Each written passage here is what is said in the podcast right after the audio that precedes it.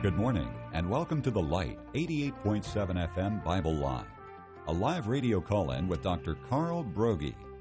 Dr. Broggi is the senior pastor of Community Bible Church of Beaufort, South Carolina. And for the next hour, he's available to answer your questions, providing biblical insight and wisdom for everyday Christian living. Our phone lines are open, and if you have a question for Dr. Broggi, you may call 525 1859 or on your Alltel cellular phone, star 887. If you're calling outside our immediate area, call toll free 877 924 7980. Now let's join Dr. Carl Broggi. Study and show yourself approved of God as a workman who is not ashamed, handling accurately the word of truth. We welcome you this hour to the Bible line, and as always, we welcome your questions. If you're joining us for the first time here at 88.7 FM, we have an hour where you can call in and ask questions about the Bible, maybe as it applies to your personal life or your understanding of what the text is actually saying or some issue that you're facing in your church or ministry. If we can help, all you need to do is pick up the phone locally. Again, the number is 525 1859. We live uh, stream through the internet at uh, at uh, a number of different places where you can get us. There is an app for WAGP radio, and people listen to us all over the world on their phones. You can listen as well at our website at wagp.net. And for our internet listeners, if you want to call us, you can do so directly at our toll free number 877 WAGP 980. Or you can email us directly here into the studio. The email address is TBL. That's for the Bible line, tbl at wagp.net. When you call, you can go on the air live. If you're more comfortable, you can simply dictate your question. Rick, as always, it's great to be here. It is indeed, Pastor, and we already have a live caller standing by, so let's go to them now. Thanks for holding. Good morning. You are on the Bible line. Hello, Dr. Broggi. Good morning. Thanks for calling. How can we help you today? I have a uh, very heavy question that's been on my heart. We have seen quite a lot of changes in our church, and um, they have removed the flags from the front of the church, and they have also removed the cross. And it was instructed that they didn't want to offend anybody. I can't see where that is biblical at all. Hmm. Well, I, I, I agree with you. Uh, you know, one, I'm proud to be an American, so I'm a flag waving Christian, and you probably had the American flag and the Christian flag in the front. And if the Christian flag is offensive to them, my, uh, that's terrible. But the bigger issue is the fact that the cross itself has been removed. And the cross is the symbol of Christianity and what we stand for and what we believe as Christians. And we should never be ashamed of it because the cross represents the gospel. And Paul says, I am not ashamed of the gospel, for it is the power of God for salvation to everyone who believes. Paul said, When I came to you, brethren, I did not come with superiority of speech or of wisdom, proclaiming to you the testimony of God, for I determined to know nothing among you except Jesus Christ and Him crucified. I was with you in weakness and in fear and in much trembling, and my message and my preaching were not in persuasive words of wisdom, but in demonstration of the Spirit of power, and of power, that your faith should not rest in the wisdom of men, but on the power of God. And so their desire to remove the cross is really uh, an expression of the wisdom of man, because he's just said prior to this in 1 Corinthians 1 For indeed, Jews ask for signs, and Greeks search for wisdom, but we preach Christ Jesus and Him crucified to Jews a stumbling block, to Gentiles foolishness, but to those who are called, Jews and Greeks, it's the power of God, the wisdom of God for your salvation. So the Bible tells us that the cross will be offensive, that it will be foolish to some people. But God hasn't called us to be politically correct, He's called us to be biblically sound. In any church that would remove the cross for the purpose of not being offensive, well, they're not worth the real estate that they've place they're building on. Uh, it's terrible, absolutely terrible. The members should come out of their seats, and if they haven't or are unable to, just tells me that they've been lulled to sleep probably by a false teacher. Remember, when Satan comes into the church, he doesn't come uh, you know, portraying himself like this evil personality. No, not at all. That's not the typical way in which he manifests himself. God's really clear that when the evil one comes, he comes uh, as an angel of light. Paul, when he speaks of people who called themselves apostles who are not apostles at all, he said, For such men are false apostles, deceitful workers, disguising themselves as apostles of Christ. And no wonder, he says, for even Satan disguises himself as an angel of life. Therefore, it's not surprising if his servants, his ministers, his pastors, his preachers also disguise themselves as servants of righteousness, whose end shall be according to their deeds. And so, listen, sometimes when you look for the devil, all you have to do is look in the pulpit. Um, he's there and we should have our eyes wide open. There's no way you can get around the fact that the cross is a stumbling block and it will be offensive to some. The Bible's crystal clear on that. And of course, God tells us in uh, 2 Timothy that all who desire to live godly in Christ Jesus will be persecuted. So there's persecution and political incorrectness that we have to put up with when we stand up and speak the truth. And uh, that's what we need to be willing to do. Does that help a little bit? Maybe you want to ask a follow up?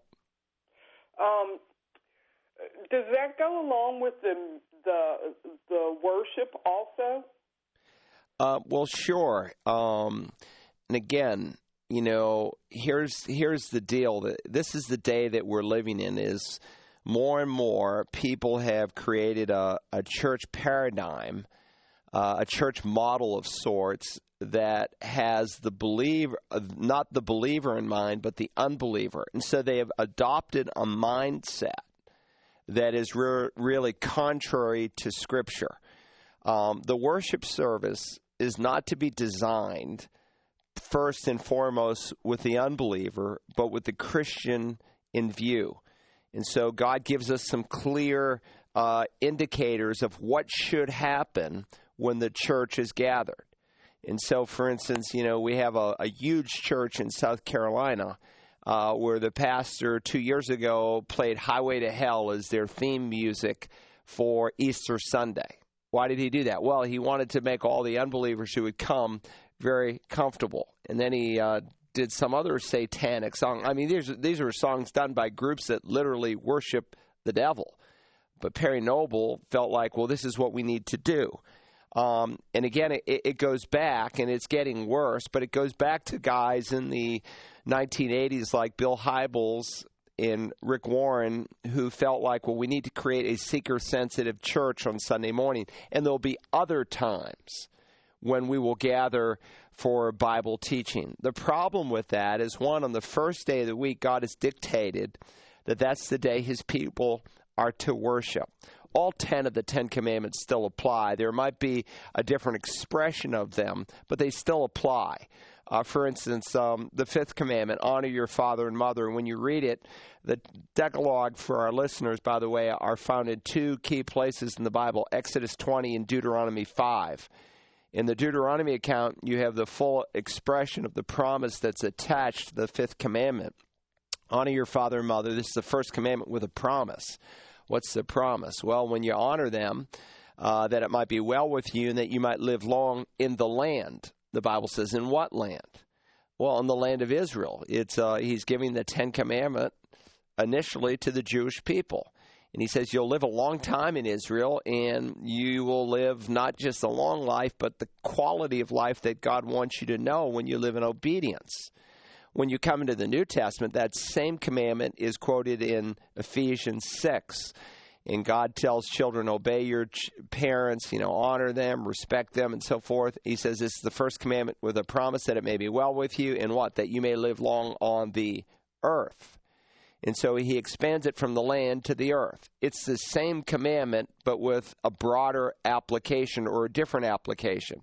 And under the new covenant, we still keep Every day we serve the Lord, every day we live for the Lord, but there's still one day in seven, as modeled in the Acts of the Apostles, as taught in the epistles, that we, in a very special way, come together to worship the Lord. And the Bible's clear that that's on the first day of the week. The Lord of the Sabbath dictated that the church, the body of Christ, now worship on the first day of the week. And God gave explicit commands in the pastoral epistles, which would be 1st and 2nd Timothy and Titus as to what should happen. He gave examples in the Acts of the Apostles, direct commands in places like Ephesians 5 as to what happens when the church is gathered. And we don't sing secular music to make the world feel comfortable. Um, we sing spiritual songs and hymns to God. Um, we read the scripture, and the word of God is to be preached and taught. Preach the word in season and out of season with great patience. Reprove, exhort, instruct. God gave very clear uh, delineations of what is to happen, even when the word of God is preached. Um, reprove, rebuke, exhort with great patience and instruction. That's not a sermon that is feel good. That's not a Joel Osteen kind of sermon. A man who writes in his own publications that he doesn't think pastors should preach about sin on Sunday morning because people hear enough negative things during the week. Well, how can you reprove, rebuke, and exhort without preaching about sin? How can we preach the Bible without preaching about sin? How can we preach a gospel of salvation by grace if we're not sinners? So, again, the devil comes, he's slick. We tend to be impressed by man's wisdom and man's results rather than by God's wisdom and God's methodology. What to me was so telling was not only what a man like Osteen has written in his books, but when he's confronted live, and you can read the transcript when he's uh, interviewed by Larry King a few years before Larry King exited. Do you believe Jesus is the only way to God? Do you think people can get to heaven only through Jesus? And three times explicitly he denied that. That should have said volumes to people. It's not until he gets thousands of letters that he realizes, oh, I've made some of my constituency and some of my financial supporters mad that he backs off. It's not like, well, he just misspoke. He was asked directly three times. I've read the transcript. And he backed off from the truth. Uh, listen, the gospel, the cross is offensive. And our goal is not to offend people, our goal is to preach the truth. And sometimes before you can make a person glad, you got to make them mad and you make them mad sometimes when they see their sin. I've had people leave Community Bible Church just steaming mad at me because all I did was teach the Bible. And some of those people have later years testified, Pastor, you may be so mad, but it's like you put a thought in my heart that I couldn't get rid of. Well, I didn't put the thought there, God put it there. That's the Spirit of God working in an individual's life, convicting the world as Jesus promised of sin, righteousness, and judgment. That's His sovereign, holy work that He does. He uses pastors, but He does it. And uh, sometimes it's not until they get mad and they come face to face with their sin that they will indeed respond. So the worship service is to be done with the believer in mind. And here's the detriment of adopting the paradigm that Rick Hybels, uh, the, excuse me, Rick Warren and Bill Hybels presented to the body of Christ years ago. And a lot of young pastors said, oh, this is what we need to do.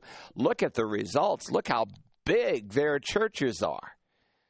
Well, bigness isn't always a, an expression of blessing. It might be, but not always. Sometimes it's an expression of apostasy.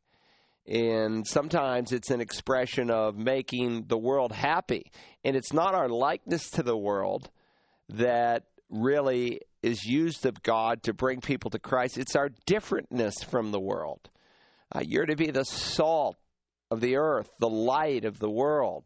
It's our unlikeness to the world that God uses to bring people to himself as salt creates a thirst and preserves righteousness and as light dispels darkness.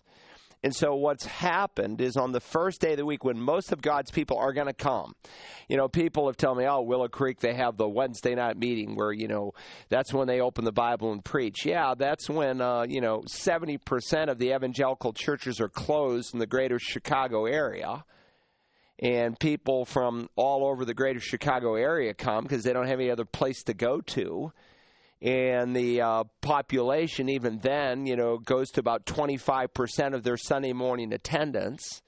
And so what's happened? They've created people who can't think biblically.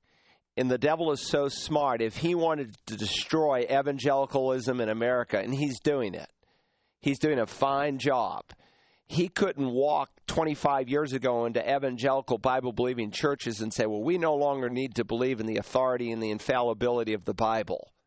He couldn't do that. And so what he did was so crafty. He said, well, let's just dull them to the truth. And we'll take uh, Sunday morning and we won't really teach them the Bible where they're sound in doctrine, where they're discerning between good and evil. And you give that enough time, and you open the door for disaster.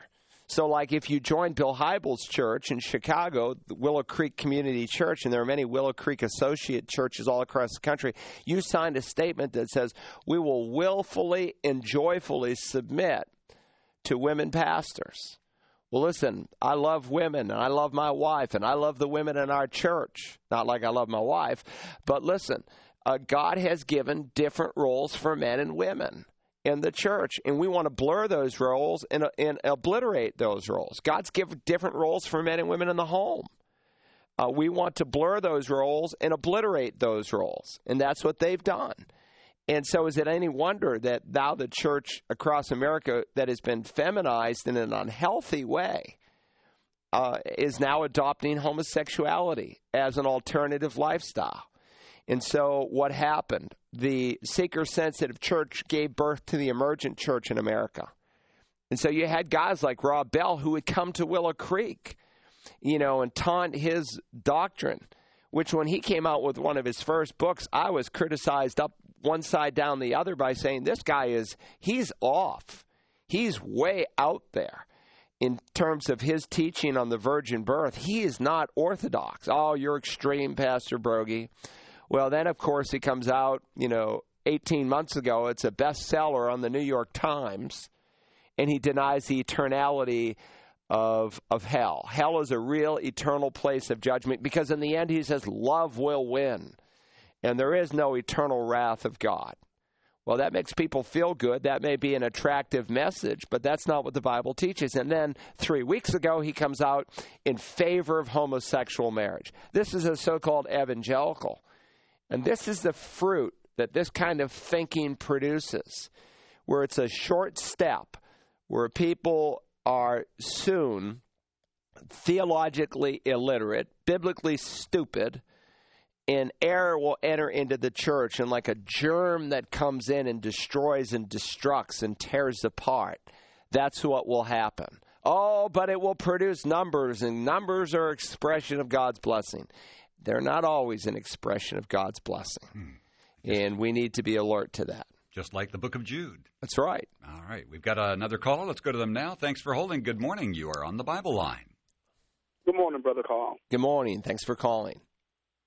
Brother Carl, I believe the scripture teaches that one must believe and then they're saved, like the Philippian jailer, the order of salvation, believe and then they're saved.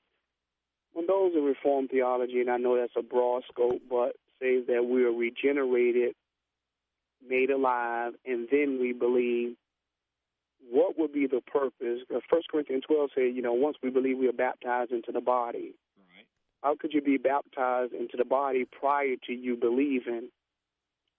Can you bring some understanding or clarity to that? Well, um, the baptism is a big word in the Bible, and it's used in different ways and in different contexts. For instance, the Bible speaks of uh, baptism of fire, which is an expression of God's eternal judgment that is coming. It speaks of uh, baptism into Moses, where uh, they were identified with the leadership of Moses, as 1 Corinthians 10 expresses, and they walk through on dry ground. They're not wet in the least bit. It speaks of baptism or immersion in water, and it speaks of the baptism of the Holy Spirit when a person hears the gospel, and God's order is very clear. Now, it is true that sometimes in the historical books of the Bible, you will see some special cases in terms of when the Holy Spirit comes to live and indwell in a believer. And it's important that we don't take those special cases and make them doctrinal norms. It's not that you can't learn doctrine, say, from the book of Acts, but it is an historical book, and its doctrine needs to be interpreted in light of the later epistles that are written because there's a change that is going on. And so, in the upper room, for instance, uh, that they would celebrate you know, 50 days after the resurrection on Pentecost. Jesus rose on a Sunday, walked on the earth for the next 40 days. He ascends to heaven and gives him specific instructions. Don't even try to go out and win the world to Christ until God the Holy Spirit comes because He's the key to success and to a holy life. And so they're in the upper room 10 days later and the Holy Spirit comes. Now, were those 120 people saved before the Holy Spirit came? Yeah, they were God's people. They were believers. If one of them had had a heart attack the day before and died, would they have gone home to be with the Lord? Yes. Were they indwelt by the Spirit prior to Pentecost? No. And so what took place at Pentecost was unique. And there were some other unique expressions, two others in the Acts of the Apostles. But by the time you come to the epistles, it's very clear. For instance, in Ephesians 1, when Paul really describes how the Spirit's ministry unfolds in our life, he will say this uh, in Ephesians 1, verse 13 In him, speaking of Christ in the context, in the Lord Jesus, you also, after listening to the message of truth, the gospel of your salvation, having also believed, you are sealed in him with the Holy Spirit of promise. So notice the order you listen to the message of truth. What's the message of truth? Well, he defines it the gospel of your salvation. Not gospel, but the gospel. It's articular. The word gospel is kind of a religious word in our day, but if you lived in the first century, it wasn't necessarily a religious word. It just meant good news. But when you put the word thought in front of it, it changes everything. If I asked you for a pen, you could give me any pen that you would like to give me. But if I ask you for the pen, then you know I have a specific pen in mind. What is the gospel? Paul said, I delivered to you as of first importance the gospel that Christ died, was buried, and was raised. 1 Corinthians 15, 1 to 3. That's important because the gospel is the power of God for your salvation. And so he calls it here the gospel of your salvation. So you listen to it because until you hear the gospel, you can't believe. Sometimes people um, quote unquote make a decision and they pray a prayer or they walk an aisle, but they haven't heard the gospel.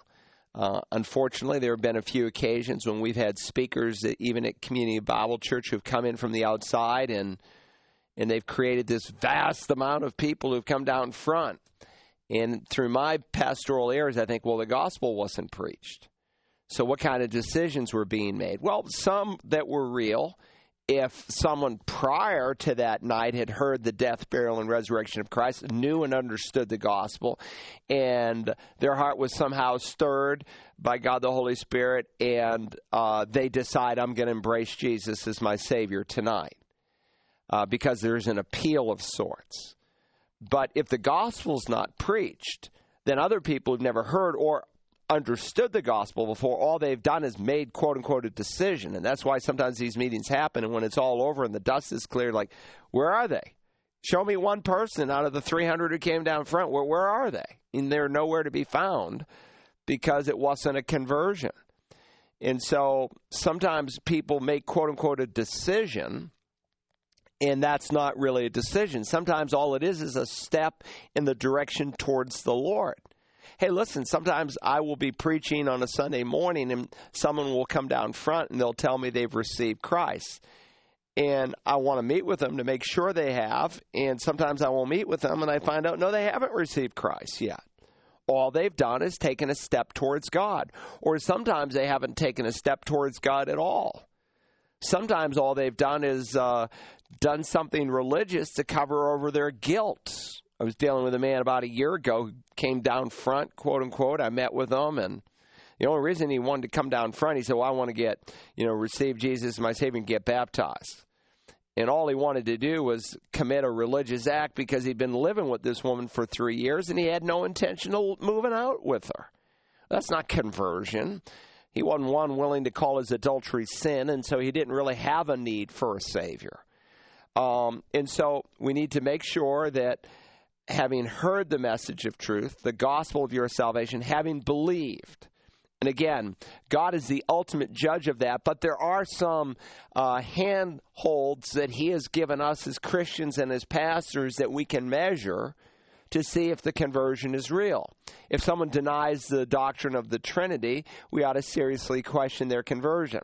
If someone denies that Jesus is God, we ought to question their conversion because you have to believe that He's God to be saved. If someone believes salvation is still by works, you have to question their conversion. It's not legitimate yet. Why? Because those are things that God is asking you to embrace implicit in faith.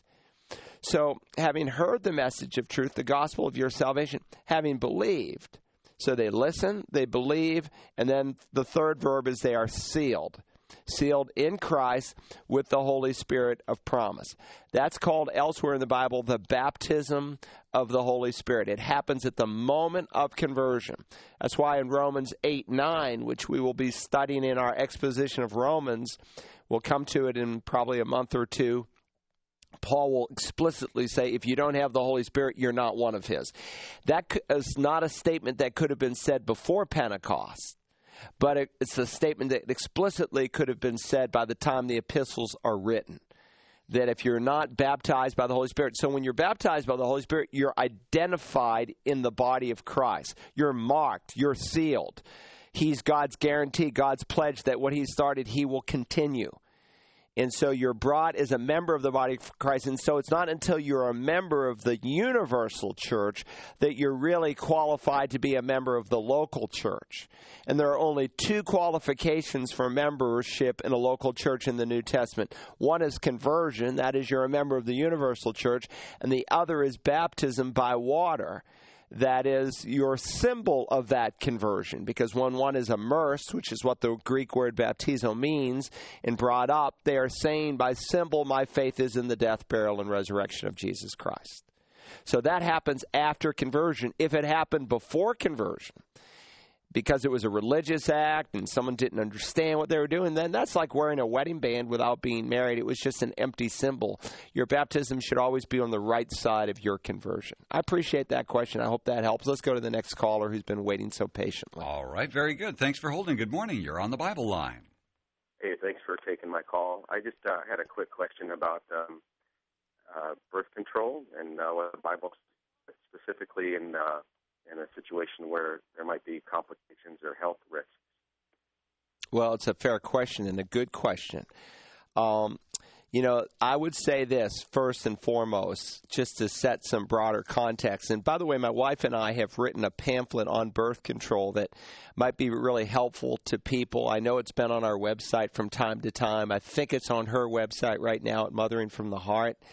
Um, but God is very clear that Children obviously are a blessing. Behold, children are a gift of the Lord. The fruit of the womb is a reward.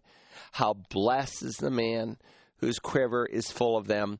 And we live in a day where children are no longer seen as a blessing.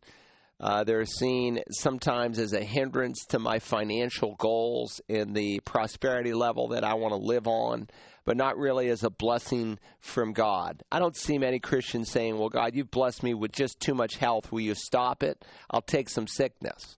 Or God, you know, you, you, you know, my paycheck, you know, you just keep increasing it, and you know, business is so good, and I'm rolling in the dough here. Will you stop it? I can't take anymore. M- most people don't think in those terms, but when it comes to children, oh God, I don't, you know, one maybe two, but no more and they no longer see children as a blessing.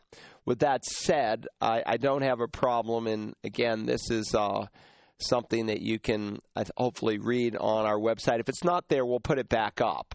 Uh, and I'll ask my wife if she can do that by the end of the day if it's not there already. But um, there are times when a woman's uterus has been operated on, say, and it's not a healthy thing to immediately get pregnant or there may be other issues that are going on. And there's certainly nothing wrong with birth control to protect your uh, uh, your wife's health uh, if there are health issues that are going on. So, you know, I don't have a problem with that. That's the real short answer, but uh, please, before the end of the day, see if you can. Um, we'll, we'll, we'll, put it back up online. We'll put it up on her website at mfth.org. And by midnight, God willing, it will be back up there, and you can read like the full answer.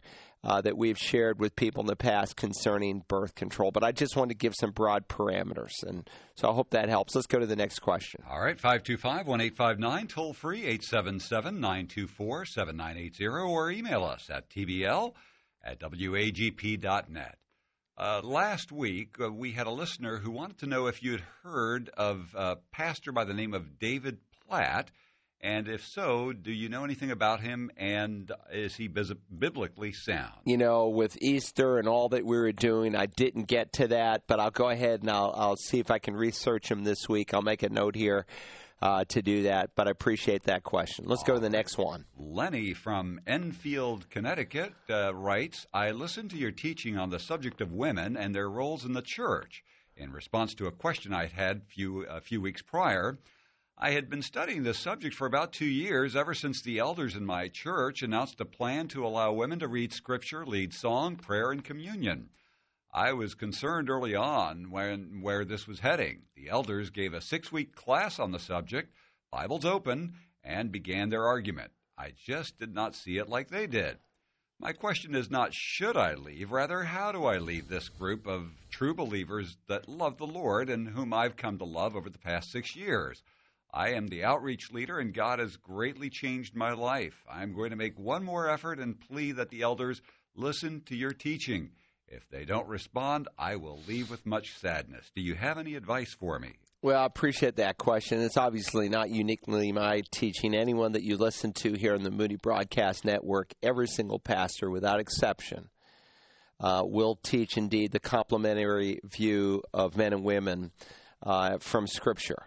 Complementarianism says that men and women are equal, but while they are equal, uh, they do not have the same roles. They have roles that complement each other. Just like the husband in the home is called the head of his home, his wife is called to submit to his leadership. In one sense, they also submit one to another, but he's the head. You can't have two heads. Um, and again, that is not an issue of equality, that's an issue of roles, and God has many reasons and purposes for that. And this, the smallest microcosm of a society, the family, a child learns respect. He learns how authority works. He learns how it is and why it is he should respect elders in the church, police officers, government leaders, and so forth, because he's seen it modeled in the home. God created a model for that. In the church, there are some things that only women can do. For instance, in Titus 2, older women are to teach the younger women. It's interesting when you read Titus 2 and you walk through the list of instruction that Paul gives to Titus in this pastoral epistle in terms of who it is that he should be involved in instructing. And he basically says, You, Titus, you, you, you teach the older men to teach the younger men. And uh, you, Titus, you teach the older women to teach the younger women. And uh, you, Titus, you teach uh, the bond slaves, and you, Titus, you teach the young men, and and uh, but don't you, Titus, teach the young women. And we've ignored that, and because of it, there's many scandals in the church. Discipleship doesn't take place uh, between men and women; it takes place women with women. There are some things that women do a whole lot better job of too, and understanding women than we would as men. And again, it's not an issue of equality, it's an issue of difference. And so when it comes to pastoral ministry, that's a male role in the church. Uh, it doesn't mean that a woman couldn't have the gift of pastor, teacher, and shepherding women, or the gift of pastor and shepherding women, or the gift of teaching and teaching women.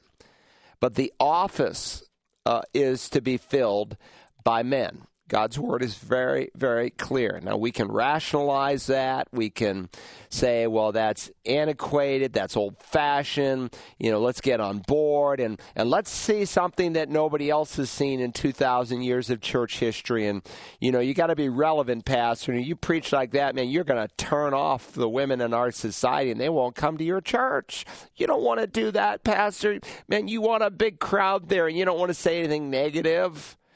Well, no, we want to tell them the truth. You want your children feminized? You want to set them up for gay behavior? Well, send them to a church where you get women playing the roles of men and you're already planting the seeds. We can break God's laws, but we're not. But you you can't. You know you're going to be broken by Him when when you ignore what God says.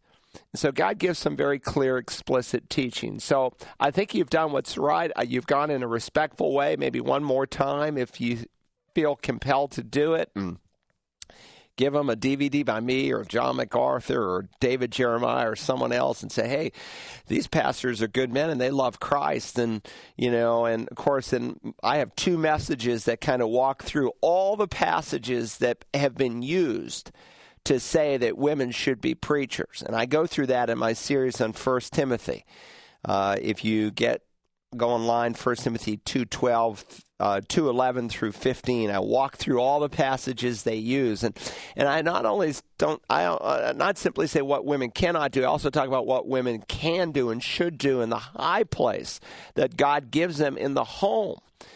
And so, again, you know, we've ignored principles as it relates to the home. And this is why, you know, women have the mindset that they have. And we've got all these false models and Beth Moore and scores of others who are just creating some horrible, horrible things for the home and for the family. And you want a family like Beth Moore's, do what she does, if that's what you want. You want kids like hers, do what she does. Or do you want to do it right? Uh, think your way through this. This is so important. And Satan is destroying the church and destroying the home. And he's, he's setting up a generation to give their allegiance to the Antichrist. Don't you be a part of that. Let's go to the next question. All right, very good. 525 1859, toll free 877 924 7980. And our recent caller uh, dictated their question. They say, After Christ's resurrection, he was on the earth for a while, and so many saw him. Does it indicate in the Bible if any of the religious Pharisees did see him? And if so, did it change their opinion about Christ being the Messiah? Well, it's a fair question. Um, actually, the Bible seems to indicate very clearly that the only ones that he ever appeared to were believers. So, for instance, I delivered to you as of first importance what I also received that Christ died for our sins according to the Scriptures, and that he was buried, and that he was raised on the third day according to the scriptures, and that he appeared to Cephas, that's Peter, the Apostle Peter, then to the twelve. After that, he appeared to more than 500. Now, before Cephas, Paul doesn't document it here, but the Gospels do. The very first one he ever appeared to, by the way, was Mary Magdalene. And then after he appeared to her, he appeared to a few other women in the garden and commissioned them to go tell the disciples what they had seen. Jesus, he lifted up women. Uh, you, you, would have thought, well, if Jesus was down on women, he women, he wouldn't have appeared to women first. But the very first one he ever appeared to uh, was a, a, woman by the name of Mary of Magdala, and a few other women. And then to Cephas, then to the twelve. After that, he appears to more than five hundred brethren. Brethren is underscored, it's emphasized, it's highlighted in the original at one time.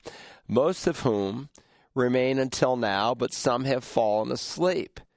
Um, and so, again, you know, he, he makes it very clear here that he's appearing to God's people and he's giving credible evidence to the people of God uh, concerning the resurrection.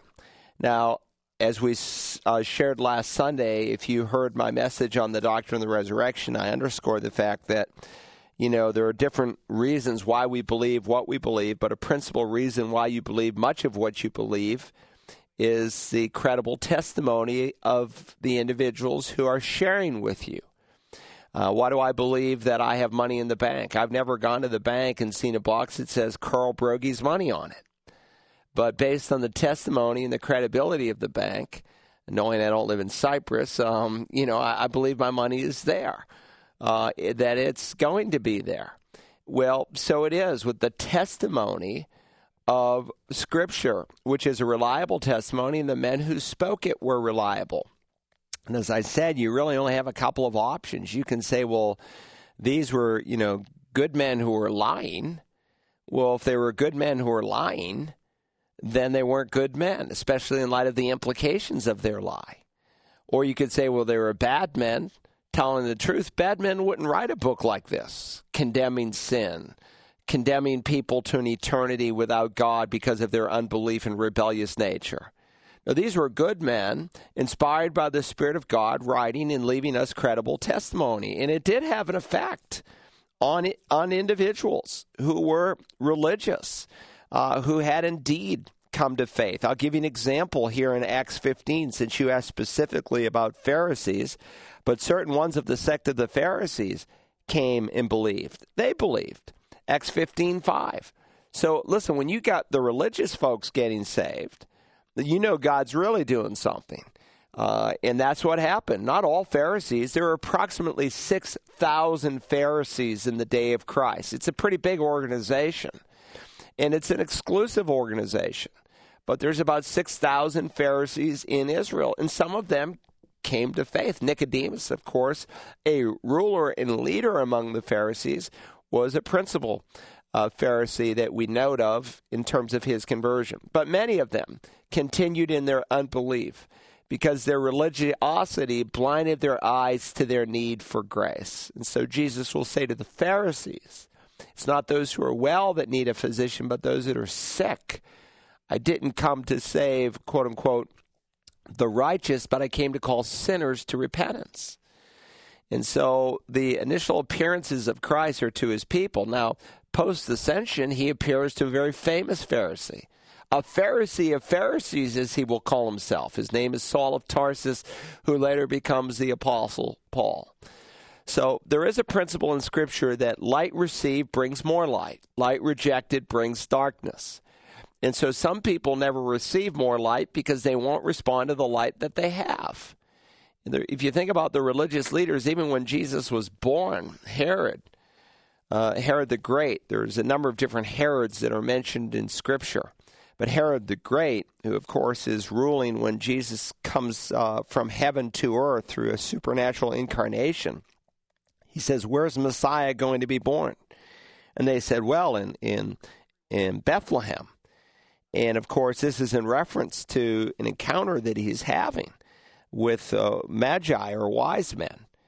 And yet, you would think those religious men could leave Jerusalem, walk about four and a half miles over to Bethlehem to see if some of the things that were being testified were true. But no, not these guys. So light responded to brings more light, light rejected brings darkness. And that's the principle. But again, I hope that helps in re- reference to your question concerning the Pharisees. Let's go to the next question. All right, indeed. Um, our next caller says today, of course, is a runoff election and they'd like to know if you have any personal opinion or suggestions on how to determine for whom to vote. Well, I wish I could vote today. I live on the wrong side of the tracks, um, but if I could vote, I would certainly vote for Curtis Bostic, and certainly not for um, our former governor, uh, Mr. Sanford. Uh, Mr. Sanford, in my view, is not qualified to serve in this office because of serious character deficiencies. Uh, people say, well, we should forgive him. Well, yeah, of course we should. Forgiveness is free, but trust is earned. And he lost a trust, a sacred trust as governor. He left the ship without a captain on it, and it was uh, there, abandoned. And had there been some national crisis going on, had there been some crisis in our state or some city in the state, the governor was nowhere to be found, and no one initially knew he was even gone. They didn't even know the man was gone. And, you know, I see all these signs around Sanford saves tax dollars. Well, man, he was spending your tax dollars and my tax dollars making these trips to see his little girlfriend down there in, where was it? Argentina? He's down in Argentina, Mr. Appalachian Trail. He's down in Argentina, you know, visiting his girlfriend. You know, we're conducting business for the state of South Carolina, you know, seeing business opportunities. Well, uh, that's not the way uh, the state saw it because he had to pay that money back and he received the highest fine, ethical fine in the history of our state of 77 or 79,000. You can check it online. It's one of those two numbers uh, for the ethics violation that he committed. And in my view, he hasn't repented. If the guy had repented, one, when he goes and he apologizes, you know, on national TV, making a laughing stock out of the people of South Carolina. We're just a bunch of stupid country bumpkins. That's how they've portrayed the good people of South Carolina through him. You know, had he really repented, he wouldn't have gone up there and said, I'm so sorry, and I've got my soulmate living down there in Argentina. He would have said, I've done an evil of evils, and I'm going to do everything in my power to win my wife back. But he abandons that precious woman and his children to pursue an adulterous relationship, a relationship that he's not trying to highlight and model, but he's engaged to the woman. Listen, there's still possibilities for reconciliation. She'd be nuts to take him back in the way he is. But I mean, if the guy really, truly repented and had a an eye opener, but he goes to an ear tickling church in Charleston. That's all it is. It's an ear tickling church where the pastor doesn't open and forthrightly preach the truth. And again, it produces numbers, but it's not what you need. And so, yeah, he's going to be comfortable in that. He should be under church discipline in that church. Jesus said, listen, there's different ways people take the exception clause. I understand. When the exception clause is found, of course, in, in Matthew chapter 19. But even the broadest interpretation of the exception clause, he doesn't meet. I mean, think your way through this for just a second. This guy who supposedly has received God's forgiveness and wants yours. I mean, again, we are to be discerning between good and evil, but today we don't know our Bibles because they're no longer opened and taught, and we're embracing all kinds of error. Jesus said, I say to you, whoever divorces his wife except for immorality and marries another commits adultery.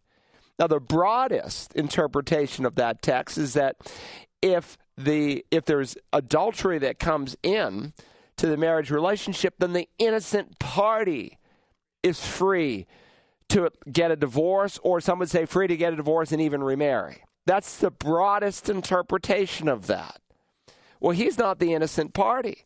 And if he had really repented before God Almighty, he would be saying to his wife, Honey, please, I'm so sorry, but I'm going to demonstrate to you that I'm a changed man, that I've repented and I've broken off this relationship. Jesus said, who divorce, everyone who divorces his wife and marries another commits adultery, and he who marries one who's divorced from a husband commits adultery.